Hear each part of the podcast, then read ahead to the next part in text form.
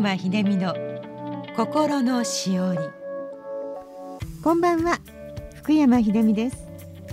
心のしおり始まりました。明日8日は立冬です。暦では秋は今日まで。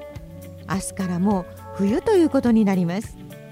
今年の秋は暖かく先月下旬になってようやく季節感が出てきたところなのにもう暦では冬なんですね。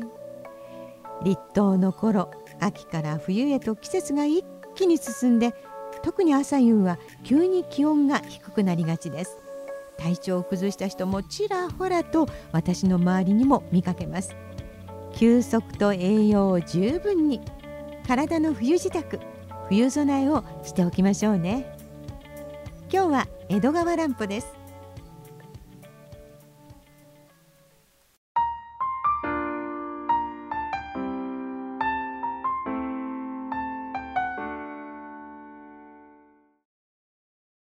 江戸川乱歩作。指輪。失礼ですがいつかも汽車でご一緒になったようですね。これはおみそで申しました。そういえば私も思い出しましたよ。やっぱりこの線でしたね。あの時はとんだご災難でした。いやお言葉で痛み入ります。私もあの時はどうしようかと思いましたよ。あなたが私の隣の席へいらしたのはあれは経駅を過ぎて間もなくでしたね。あなたは一袋のみかんをスーツケースと一緒に下げてこられましたね。そしてそのみかんを私にも勧めてくださいましたっけね。実を申しますとね私はあなたを変に慣れ慣れしい方だと思わないではいられませんでしたよ。そうでしょう。私はあの日は本当にどうかしていましたよ。そうこうしているうちに隣の一等車の方から興奮した人たちがどやどやと入ってきましたね。そしてそのうちの一人の貴婦人が一緒にやってきた車掌にあなたの方を指して何かささやきましたね。あなたはよく覚えていらっしゃる。車掌に「ちょっと君失敬ですが」と言われた時には変な気がしましたよ。よく聞いてみると私はその貴婦人のダイヤの指輪をすったってんですから驚きましたね。でもあなたの態度はなかなかお立派でしたよ。バカなことを言ってはいけない。そりゃ人違いだろう。なんなら私の体を調べてみるがいい。なんて。ちょっとあれだけの落ち着いたセリフは言えないもんですよ。おだてるもんじゃありません。車掌なんてもんはああしたことに慣れていると見えてなかなか抜け目なく検査しましたっけね。貴婦人の旦那という男もうるさくあなたの体をおもちゃにしたじゃありませんか。でもあんなに厳重に調べてもとうとう品物は出ませんでしたね。みんなの謝りようったらありませんでした。本当に痛快でした。疑いが晴れても乗客が皆妙な目つきで私の方を見るのには並行しました。しかし不思議ですね。とうとうあの指輪は出てこなかったというじゃありませんか。どうも不思議ですね。はははおいいい加減にしらばっくれはよそうじゃねえか。この通り誰も聞いているものはいやしね。えいつまでもさようしからばでもあるまいじゃないか。ふん。ではやっぱりそうだったのかね。おめえもなかなか隅へは置けないよ。あの時俺がそっと窓から投げ出したみかんのことを一言も言わないで見当をつけておいて後から平井に出かけるなんざどうして苦労とだいよ。なるほど。俺はずいぶんすばしっこく立ち回ったつもりだ。それがちゃんとおめえに先手を打たれているんだからかなわねえ。俺が拾ったのはただの腐れみかんが5つよ。俺が窓から投げたのも5つだったぜ。バカいいね。あの5つは皆無傷だった。指輪を抜き取った後なんかありゃしなかったぜ。いわくつきのやつはちゃんとおめえが先回りして拾っちまったんだろう？はっはっは。兄はからんや。そうじゃねえんだからお笑い草だ。おや？これはおかしい。じゃあ何のために？あのみかんを窓から放り出したんだね。まあ考えてもみねせっかく命がけで頂戴した品物をよたとえみかんの中へ押し込んだとしてもよ誰に拾われるか分かりもしねえ線路の脇なぞへ放られるものかね。おめえがのこのこ拾いに行くまで元のところに落ちていた謎はとんだ不思議というもんだ。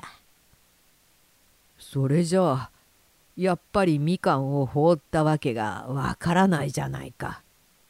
まあ聞きねこういうわけだ。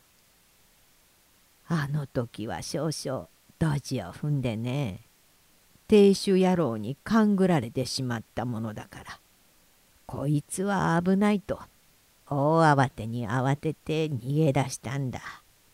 どうする暇もありゃしね。だがおめえの隣の席まで来て様子を見ると急に追っかけてくるようでもね。さては車掌に知らせているんだな。こいつはいよいよ油断がならねえと気が気じゃないんだが。さて一軒のものをどう始末したらいいのかとっさの場合で日頃自慢の知恵も出ね恥ずかしい話だがただもうイライラしちまってね。なるほど。するとふっとうまいことを考えついたんだ。というのが例のみかんの一件さ。よもやおめえがあれを見て黙っていようと思わなかったんだ。と手柄顔に不意調するに違いない。そうして俺がみかんの袋を投げたと分かりゃ皆の頭がそっちへ向かうというもんじゃねえか。みかんの中へ品物を忍ばせておいて後から拾いに行くなんざ古い手だからね。誰だって感づかねそうなるってととえ調べるにしてからがこの男はもう品物を持っちゃいねえという頭で調べるんだから自然おろそかになろうってもんだ。ね。分かったかね。なるほど。考えやがったな。こいつは一杯食わされたね。